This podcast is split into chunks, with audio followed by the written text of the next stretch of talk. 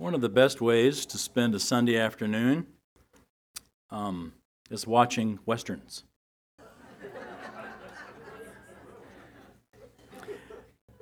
a, a, personal favorite of mine is just westerns. I, I, I enjoy westerns because typically you can. It's the same formula. You know, bad guy shows up, does bad things.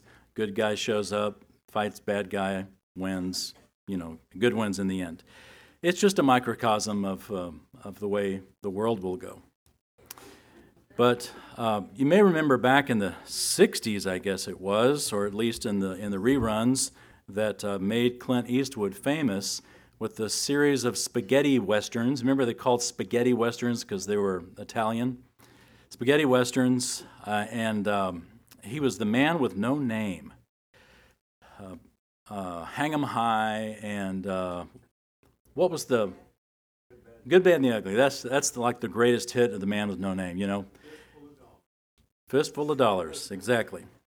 So okay, obviously you remember then. the man with no name, and it's funny we call him the man with no name because it's Clint Eastwood. We we we know that he doesn't have a name in, in the movies, but this actually is what sort of associated Clint Eastwood with westerns was the fact that he didn't have a name in these movies. He was called the man with no name, and he, his name was then associated with westerns, even though there was no name in the movie itself. Names are essential for identification. In fact, even in that movie, I think they called him Blondie, so they, they came up with a movie, uh, with, a, with a name anyway. Names are essential for identification, even when you go through fast food. The thing is, fast food, it doesn't matter what your name is. And I've learned that because when I tell them my real name, they never get it right. I mean, going through Starbucks one time, I told my name is Wayne, and they wrote wine, W I N E, on there. And I thought, that's not what I ordered. but here it is, right here in my hand. And when I go through Chick fil A and other places, um, they, Wayne is just a problem for people. I don't understand. And so I've just decided, look, it doesn't matter what I tell you my name is. I, the goal is identify this human with that bag of food. So I usually say Bob, because how can you mess up Bob? right? you can't mess up Bob. I mean, you don't have to ask me how to spell it, you don't have to ask me how to say it. And one time I got up there and they said, uh, Is it for Bib? Said, Yep, yep, I'm Bib. Let me, let me have it. Well, a few years back, I was at a checkout line in a grocery store, and I think it was on Halloween, if I remember correctly. And I'm there getting whatever it was, uh, milk or some, some simple thing. And I noticed that the lady, the young lady that was doing the check, the checkout of all the groceries, had, you know, every, every, all the employees were kind of dressed up because of Halloween. And this lady was dressed she wasn't dressed up, but she had a name tag on, one of those "Hello, my name is" name tags, and it said "Hello, my name is," and in big letters she had written "God." And I thought, "Whoa, I can't let that go. We're gonna we're gonna have a conversation." so anyway, it got up there to be my turn, and I said, "Your name is God," and she just kind of smiled at me. And I, I said, You know, you got some pretty big shoes to fill. And she said, Who says he has to be a man? I just let that go and I, and I said, You know, I love your book.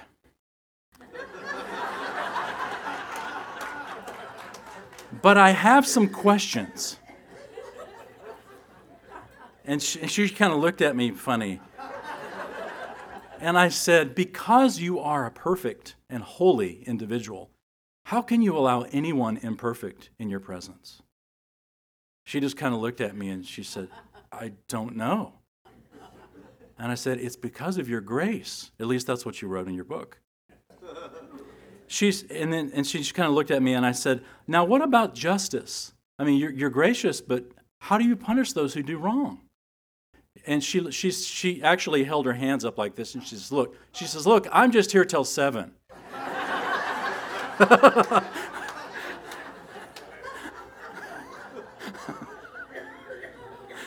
So anyway, I think she she charged me for milk about three times as we were talking. but it was fun. It was a good, it, it ended up being a, a good conversation. But seriously, I mean, if you had an audience with God at the checkout stand, um, what would you ask Him? I mean, we've got questions for God, and questions that only God can understand, in spite of the fact that we've read His Word. There are some things in the Scriptures that we just don't get because of the limitations of our humanity. There are some things that only God's going to be able to solve, and that when Christ comes in His kingdom. Well, Let's turn to Leviticus chapter 25. We're in the home stretch of this book, and some of you are probably really glad about that. Others, hopefully, have been greatly encouraged by this book that has been a surprising blessing to us as we look at the timeless truths that seem to be so initially irrelevant to us in a book that we so seldom read, and when we do, we so seldom understand and much less can apply what it's saying. We won't look at the details of chapter 24.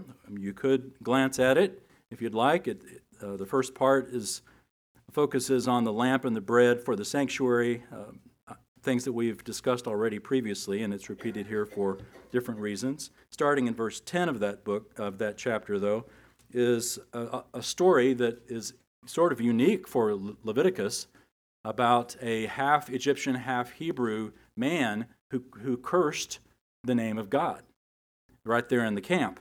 And it's sort of like, you know, when somebody says something bad and everyone just goes, oh, gets quiet. And they brought him, you know, before Moses, and it's like, what do we do with this guy? Because we heard him curse the name of God. And it wasn't just a slip of the tongue, this was an out and out uh, intentional. And of course, the, the um, solution was to take his life. It was a very severe punishment, capital punishment. But it was one of those teachable moments is that the name of God is something that you don't take lightly. And I know this isn't, this isn't our major point here as we look in Leviticus, but it's enough to say that cursing God or using God, God's name in a curse, is not just like what we hear in the movies or what you say when you bust your hammer with, with uh, bust your thumb with a hammer. Yeah, I guess you could bust your hammer with your thumb, but boy, that's a pretty tough thumb.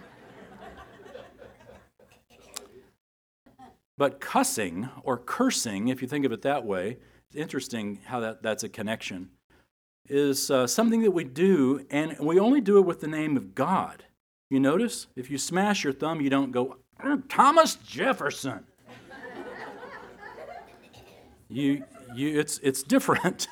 you, don't, you don't say, you know, Benjamin Franklin or, or something else. It's usually the name of God that is the, the curse.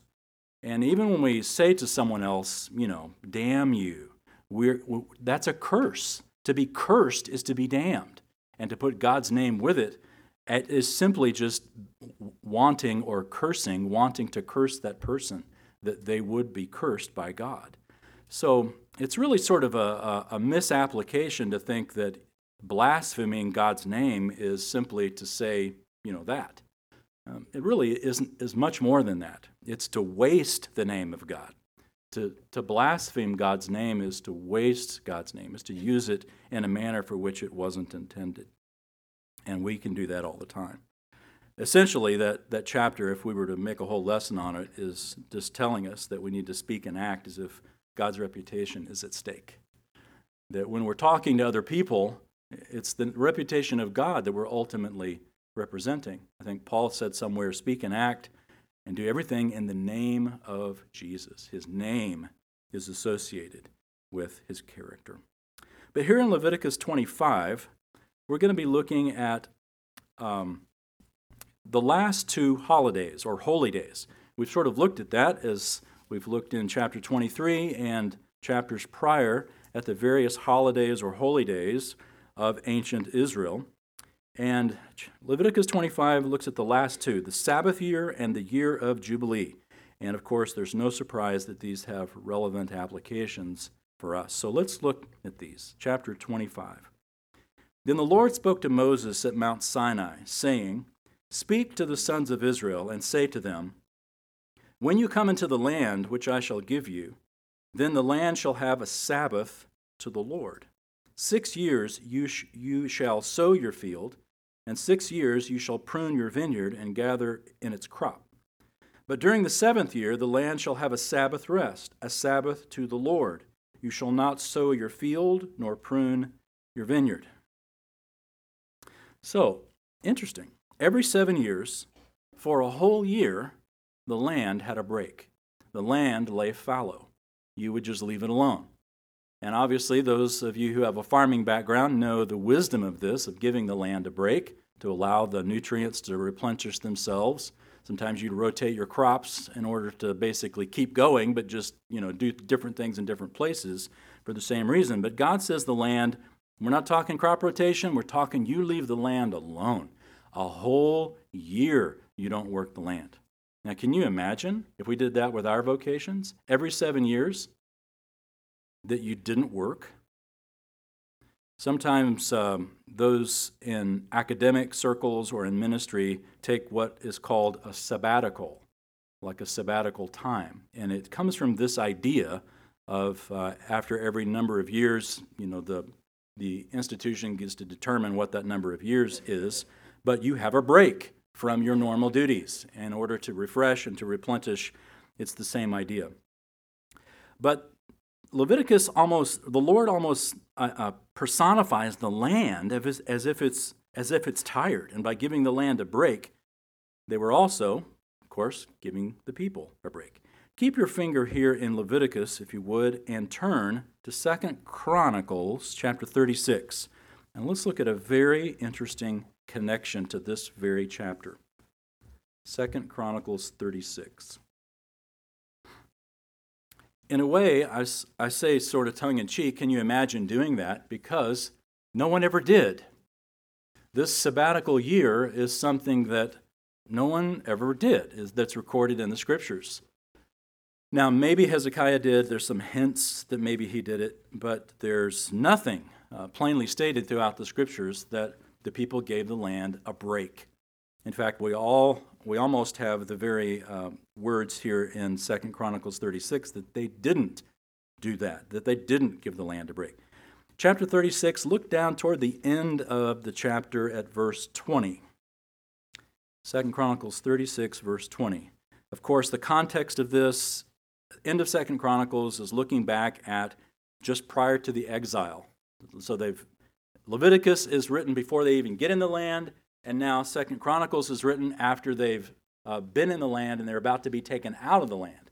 And look at why this happened and how long it happened. Verse 20 Those who had escaped from the sword he carried away to Babylon, and they were servants to him and to his sons until the rule of the kingdom of Persia.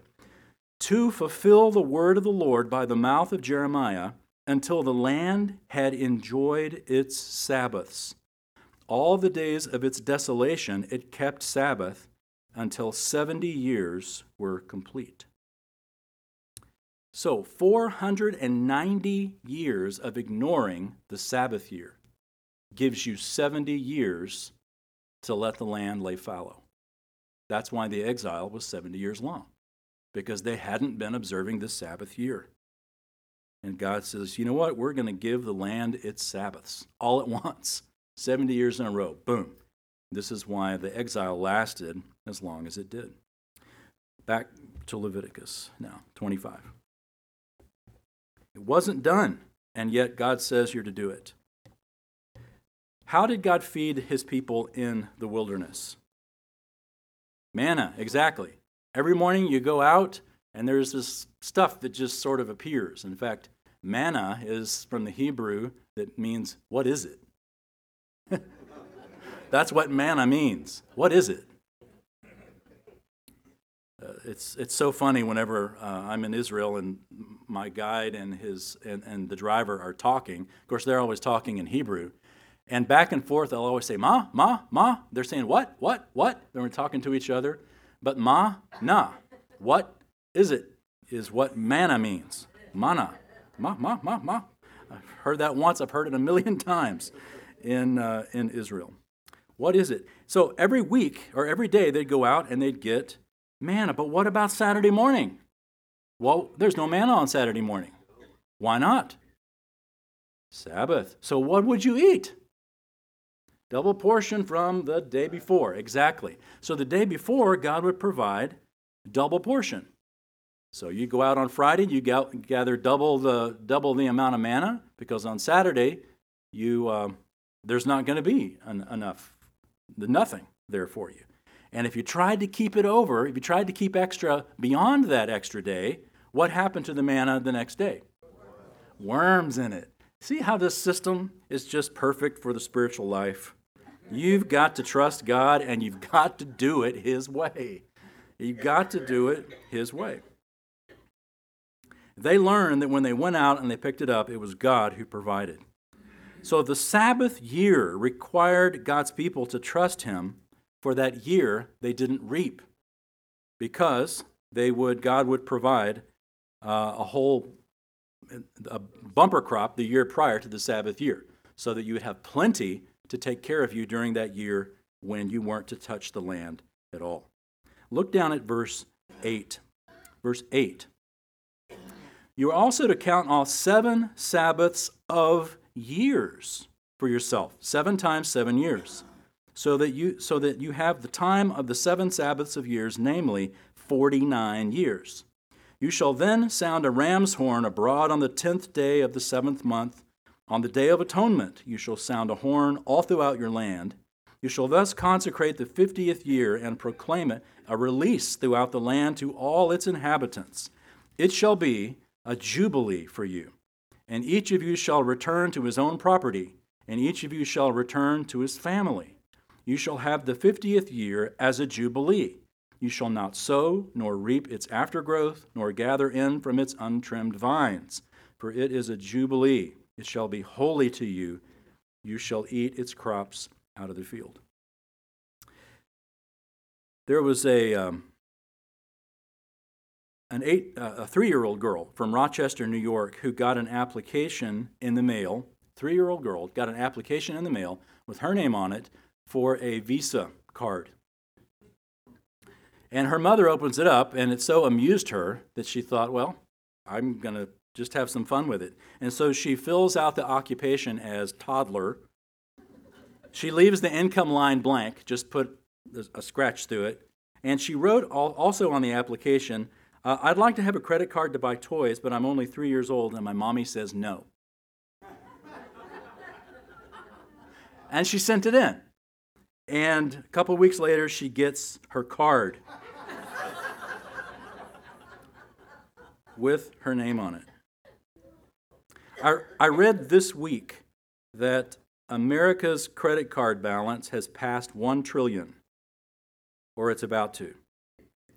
The average household carries $10,000 in, in uh, a balance month to month. God had an interesting system set up where three things happened. The Jubilee meant that at least once in your lifetime, at least once, every 50 years, you got to start over financially.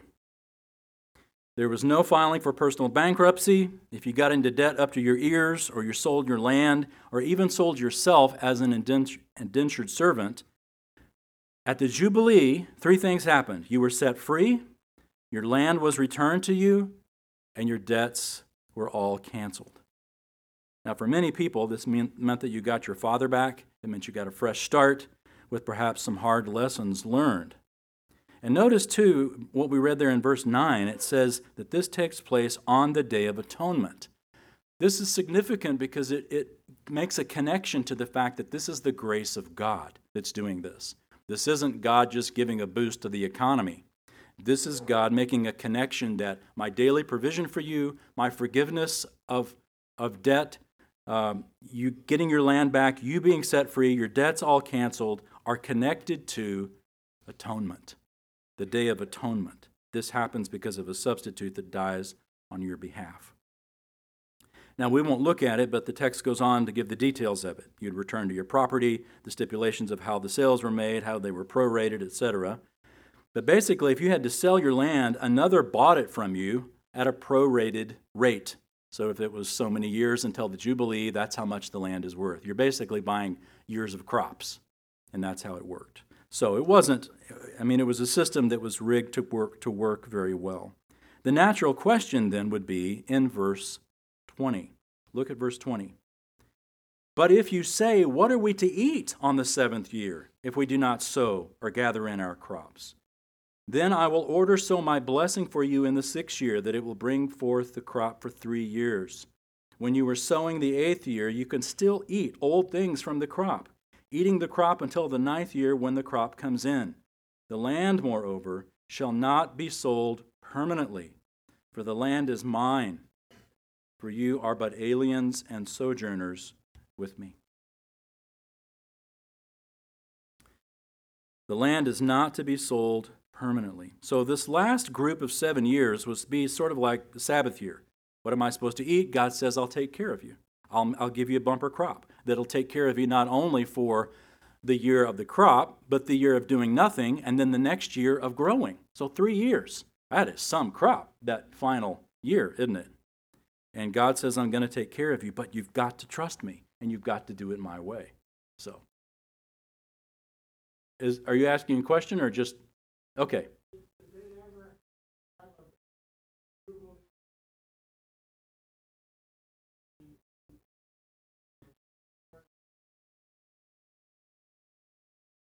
You know, I don't recall that they did. That they did. I don't recall that they did. So good. The question was Was there ever a Jubilee year recorded in the scriptures? So I don't know that any of the Sabbath years were ever honored, uh, at least according to the Second Chronicles. Maybe Hezekiah, uh, again, it's not totally clear if Hezekiah participated in that or not.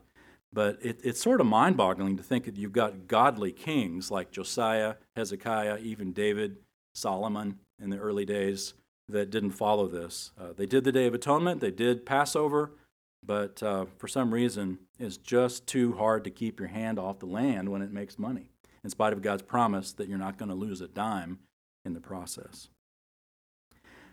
So the land's not sold permanently, and the guy who gets it has to give it back. And it's not a punishment for the wealthy or to keep people in some sort of socialism, but it was a lesson. It was an essential lesson that possessions are only ours for a time that God gives, God provides, but there's a reason that He provides because it's all His anyway.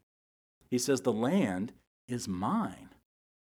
So here's a principle that we can pull from the text our hands should hold loosely our possessions because they're all God's and they're ours only to use for a time. Our hands should hold loosely our possessions for they are all God's, meaning God's possessions, and ours only to use for a time. I, I, like to think about the president and the White House when I think about this. You know, the president comes into the White House and he's able to just like repaint the thing, he's able to put up shelves, do whatever he wants. I mean, he's got four years, maybe eight years to make that place his own. But then he's got to leave. He has to leave. It is a law. Is the house his to use as he pleases? Absolutely. But then he, move, he moves into it knowing one day he'll move out.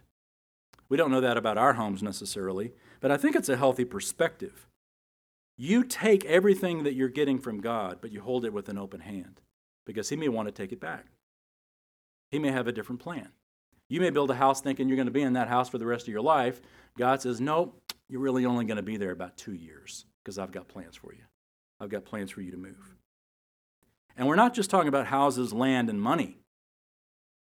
Abraham, take your son, your only son, Isaac, whom you love, and offer him as an offering. And then when Abraham lifted up his arm to do exactly what God promised, God said, Stop, don't lay a hand on the boy. Because God didn't want Isaac, God wanted Abraham. God wanted Abraham's heart. Have you considered my servant Job? God asks Satan. God allowed Job's possession, his children, his health to be taken. And, and Job came through with flying colors, and then God basically gives it all back. Think about the land that you live on. I mean, the actual dirt that you sleep on. I don't mean you sleep on dirt, but I mean your house is built on top of dirt. Think about it. The dirt beneath your house has been there for thousands and thousands of years before you came along. The hills that surround your neighborhood haven't moved since God put them there at creation. But if we think about it, someone else lived there before us, and after we live this life, another title holder will own your house. And in my case, they will get to enjoy all the trees I planted as saplings. You're welcome. But then, as now, the land belongs to the Lord, not to people. We are simply stewards. Our name's on the title, but it's only our name on the title by God's grace and God's gift and God's provision. It's His land. Everything we have is God's. And by giving a portion of it back on a regular basis, we are communicating to the Lord that we understand it's all His, that it's not ours. The sabbatical year also reminded them that the land was God's, as did the year of Jubilee when God gave the land back. We need the reminder that God loans us his things, that it's not they're not ours, even though we may have worked hard to earn them, even that God has given us the ability to do it. Here's an interesting way to think about it. And I hope you never forget this. I hope I never forget this. That everything we have is either a tool or an idol. Everything we own is either a tool or an idol. It's a tool for God's kingdom or it's an idol for ours. I'll never forget uh, hearing somebody say one time to me, This is our ministry. I remember thinking, hmm, it really isn't. It's God's. It's God's ministry.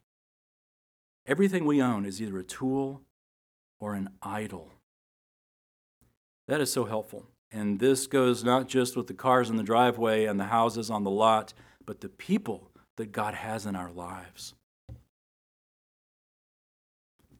tool or an idol, a blessing. As far as our possessions, God requires the best of us and up front. This is why in the Old Testament, the, uh, you take the tithe or the, the portion that you gave to God right off the top. The first fruits is what you gave to God. You didn't get the whole crop and then you decided, you know, I'm going to give this part to God. God says, nope, the first part that comes along, you give to me, trusting that the rest is going to come. God wants us to trust Him. He's rigged our lives to trust Him. And sometimes He keeps us right on the edge of our means so that we have to trust Him. Doesn't that drive you nuts? Mm-hmm. That drives me nuts sometimes. Like, Lord, I would just love a little more cushion, you know, in, in the bank account. I love a little more cushion in my health. I would love just a little bit less of the stress of having to trust you all the time.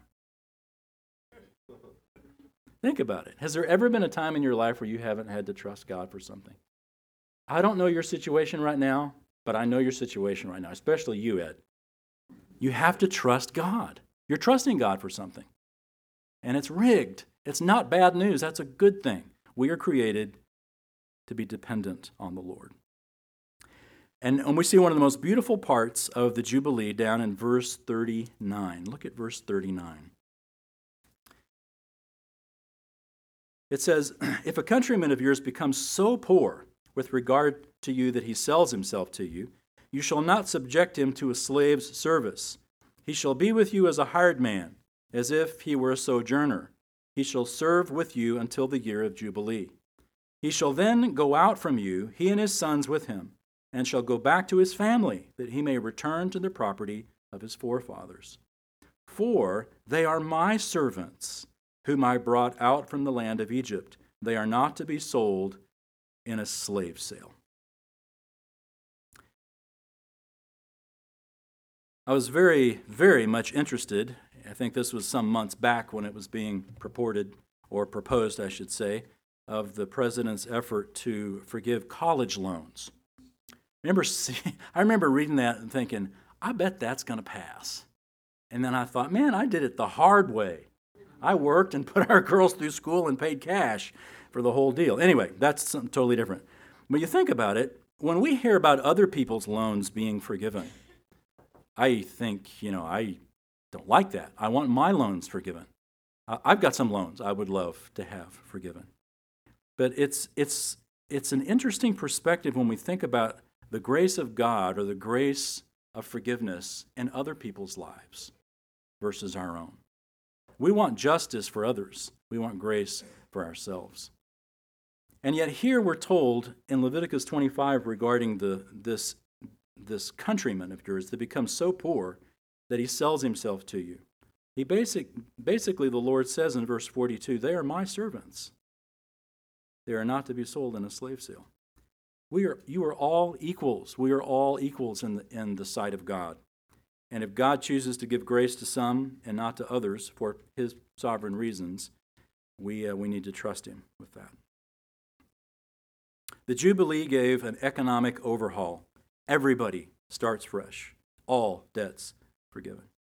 Now, let's leave Leviticus and turn to Luke chapter 4. Did you know that Jesus' first recorded sermon was about the Jubilee? Luke chapter 4. Some years back, Kathy and I were up at the mall, and we were in this store. Um, I think we were buying clothes for our girls or something, but the store actually had Christian music playing. And uh, whenever I hear that, I always try to go over to the propri- proprietor, whoever's there, and just say, "Hey, I like your music. You know, I thank you for for playing music that uh, is encouraging." And she said, "You're welcome." And then I noticed some hesitancy on there. And anyway, we got into a conversation, and I asked her, "What church you go to?" She says, "I don't, I don't go to church." And I said, "Well, do you mind if I ask why?" She says, "Yeah, I tried church, and." Uh, I had a man come up to me and tell me, You're sitting in the wrong seat. Wouldn't you like to get a hold of that guy? She said basically it just sort of turned her off to the whole church thing. And my wife made a great statement. Kathy said, Don't let that man rob you of the blessings that can be found at another good church. That is a great statement. Don't let one jerk rob you. That's probably well, that's what I would have said. One jerk rob you of the blessings that could be found at another good church. And so she lived right here in Frisco, and so we told her about our church, and she said she'd come. And I hope she did. And I hope she was able to sit wherever she wanted to sit. But this is the grace of God. Jesus first preached his first recorded sermon on the subject of the Jubilee. Luke chapter 4, look at verse 16. Luke 4 16. As he came to Nazareth, where he had been brought up, as was his custom, he entered the synagogue on the Sabbath and stood up to read. And the book of the prophet Isaiah was handed to him. And he opened the book and found the place where it was written The Spirit of the Lord is upon me, because he anointed me to preach the gospel to the poor. He has sent me to proclaim release to the captives and recovery of sight to the blind to set free those who are oppressed, to proclaim the favorable year of the Lord. And he closed the book and gave it back to the attendant and sat down.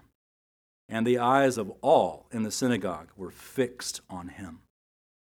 And he began to say to them, Today this scripture has been fulfilled in your hearing. Jesus quoted from Isaiah, and I love the fact that Luke says that, that Jesus looked and found the part where Isaiah says. It wasn't just happened to be, here's the reading for today, but it says that he opened the book and found the place. So Jesus finds the place in Isaiah where Isaiah says this, and Jesus quotes about what the Messiah would do in ushering in the ultimate and final Jubilee. But Jesus only qu- quotes or reads part of the prophecy. If you were to look back at the full context of Isaiah, you'd see that Jesus sort of stopped right in the middle of it. And it says here, almost abruptly, Luke says, he read this and then closed the book. Because the first coming is being fulfilled, Jesus says that day, boom, right there. But the second part that talks about the justice that the Messiah is going to bring in the kingdom, that is actually for Jesus' second coming. But that's helpful for us to remember because the first part he quoted, he fulfilled in their hearing, but it's going to be in the future, at Christ's second coming, that the promise of vengeance and consolation and comfort will be given to us. How did Leviticus 25 define the Jubilee? Debts canceled, prisoners freed. You return where you belong. Think about it. When Christ died on the cross, all of your debts were canceled. He paid for them all. Everyone. Every sin that you've ever committed in your life, and every sin that you ever will commit, because when Christ died on the cross, they were all future anyway. So all your future sins have been paid for as well, and all of mine. And we're told that all we have to do to have that, that promise of forgiveness apply to our account is just believe it. Just believe it and receive it. Trust in the work of Christ and not your own good works to earn you heaven. And three days later, when Jesus was raised from the dead, it was proof positive that our sins indeed had been forgiven. It was proof that it had happened. There's a third principle, or a, next principle, that we can get uh, from all of this together, looking at it, and it's this that our hope for rest and release is found in the ultimate year of Jubilee when Christ rules the earth. Our hope is found in the ultimate year of Jubilee when Christ rules the earth. That's what we're looking forward to. Unfortunately, though, we can't do a countdown like you could with the real Jubilee. You know, the Jubilee in the Old Testament, you can think, ah, only got 35 more years of this, and then I'm free. we don't have that with the coming of Christ. Plus, we got the rapture in front of it that adds another seven years to the whole thing. So we don't know when Christ is coming, but we know that he is. We know that he is. The second coming, as we call it, is often a foggy notion in biblical prophecy. It actually is more of a, the second coming is actually more of a, a, a series of events, ultimately with Jesus' feet landing on the Mount of Olives and beginning the, uh, the kingdom promised in the Old Testament. But the, um, the rapture is our, is our hope. It's the next event. We're not waiting on anything to happen before Christ comes for us, according to 1 Corinthians 15, according to 1 Thessalonians 4. All we're waiting on is Jesus. And that could happen at any moment, in the twinkling of an eye. When I ran my uh, first marathon, which is another way of saying my last marathon, it just, sound, it just sounds better to say my first marathon every mile that I passed, I didn't think about, oh, I've gone five miles. Whew, I've gone 10, 11 miles. No, I thought I only have nine more to go. I would think of it the other direction, which is a helpful way to think about life when you just sort of think about the average lifespan of people. Most of us don't have far to go. We are in the downhill stretch of looking toward being in the presence of Christ knowing that it was going to end. Here's the point knowing that it was going to end, I knew I only had five miles to go, two miles to go, point whatever to go, and then I'm done. We know that we only have so far to go. And knowing that it's going to end gives you the strength to keep going, to not quit. There's two big challenges whenever you're running, at least for me, and it's one, to take a shortcut, because I know all the shortcuts. I know them all. It's always too hard, right in the middle of the run. You think, ah, this is a weird day. I'm just going to cut it short. So that's number one. Another is just to quit. Just think, you know what? I'm walking from here. I'm done running. Always. Those are my two biggest things to quit or to take a shortcut. Life is that way. And those are two big temptations in life as well. It is hard in the middle of the run. Beginning of the run's great, everybody's cheering, yay, you got plenty of energy.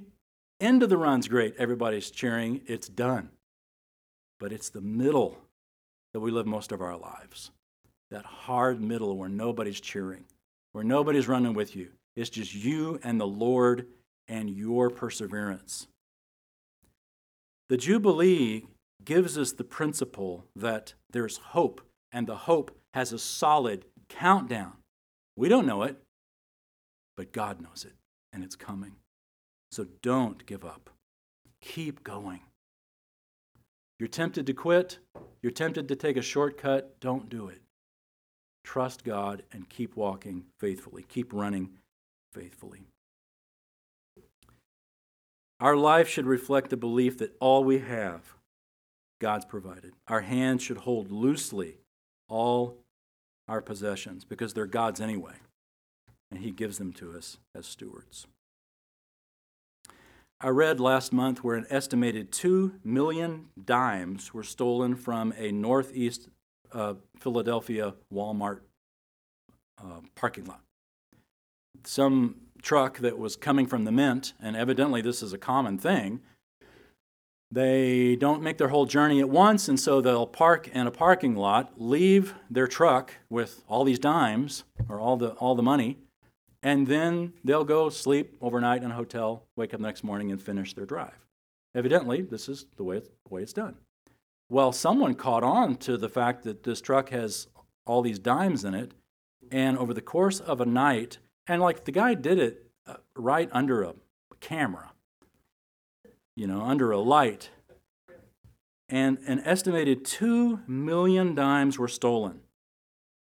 Now, that sounds terrible, but think about the practicality of that. What are you going to do with two million dimes? Excuse me, sir, where'd you get these dimes? Oh, you know, I saved them from uh, my grandmother gave them to me as I was growing up. I mean, what can you say when you try to cash in two million dimes? But I think about that the desperation to try to take the shortcut with money through stealing two million dimes. And what is that? Like $200,000? What, what's 2 million dimes? Any math whizzes in here? So, I mean, that's a lot of money, but good grief, you got to work your way through 2 million dimes to get to $200,000? That's going to be a pain. God provides for us in daily doses. Life in the promised land is just like our lives. So, no shortcuts, no quitting. Keep running because the Jubilee is coming. The Jubilee is coming. Well, let's pray together, and I'll read a quote from Jesus' marvelous Sermon on the Mount, a wonderful few verses that are very relevant to finish it up for application. Jesus said, Do not worry then, saying, What will we eat? What will we drink? What will we wear for clothing? For the Gentiles eagerly seek all these things, for your heavenly Father knows that you need all these things. But seek first his kingdom and his righteousness, and all these things will be added to you.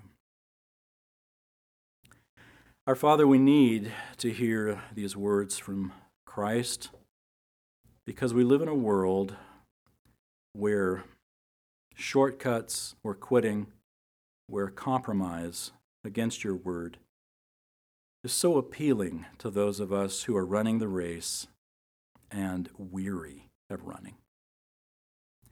The, the temptation to find some kind of relief, whether it's through stealing dimes or whether it's through um, any number of metaphors we could add to it. The compromises we all know, we all have in, in front of us, and we all need to brush aside and continue to walk faithfully with our Lord. Thank you for his promise, these principles that we just read or just heard here in Matthew 6. That we need to not worry about these daily, daily things of provision. You provided manna in the wilderness. You provided during the Sabbath year. You provided during the year of Jubilee you have provided in our lives without exception. As we look back, we can see your hand of provision, often surprising, always faithful, giving testimony to your promise that we can also believe for the future. And as Jesus said, your promise for of provision frees us not to worry about simple things that the world worries about, but we focus instead on what you want us to think about. That is, to seek first your kingdom. That is, that we see everything we have as a tool for your kingdom, not for our kingdom, not an idol for ourselves, but a tool to serve you. And we seek your righteousness, that you are pleased not just with moral life or a life that's better than our neighbors, but you're genuinely pleased with a contrite heart. We think about our country that desperately needs you. We live in the same country. We desperately need you. Let it begin with us, that we might seek first your righteousness, and that our lives would be such a beacon of truth that it would be an irresistible draw to those that desperately need our Savior Jesus. And we pray in His name. Amen.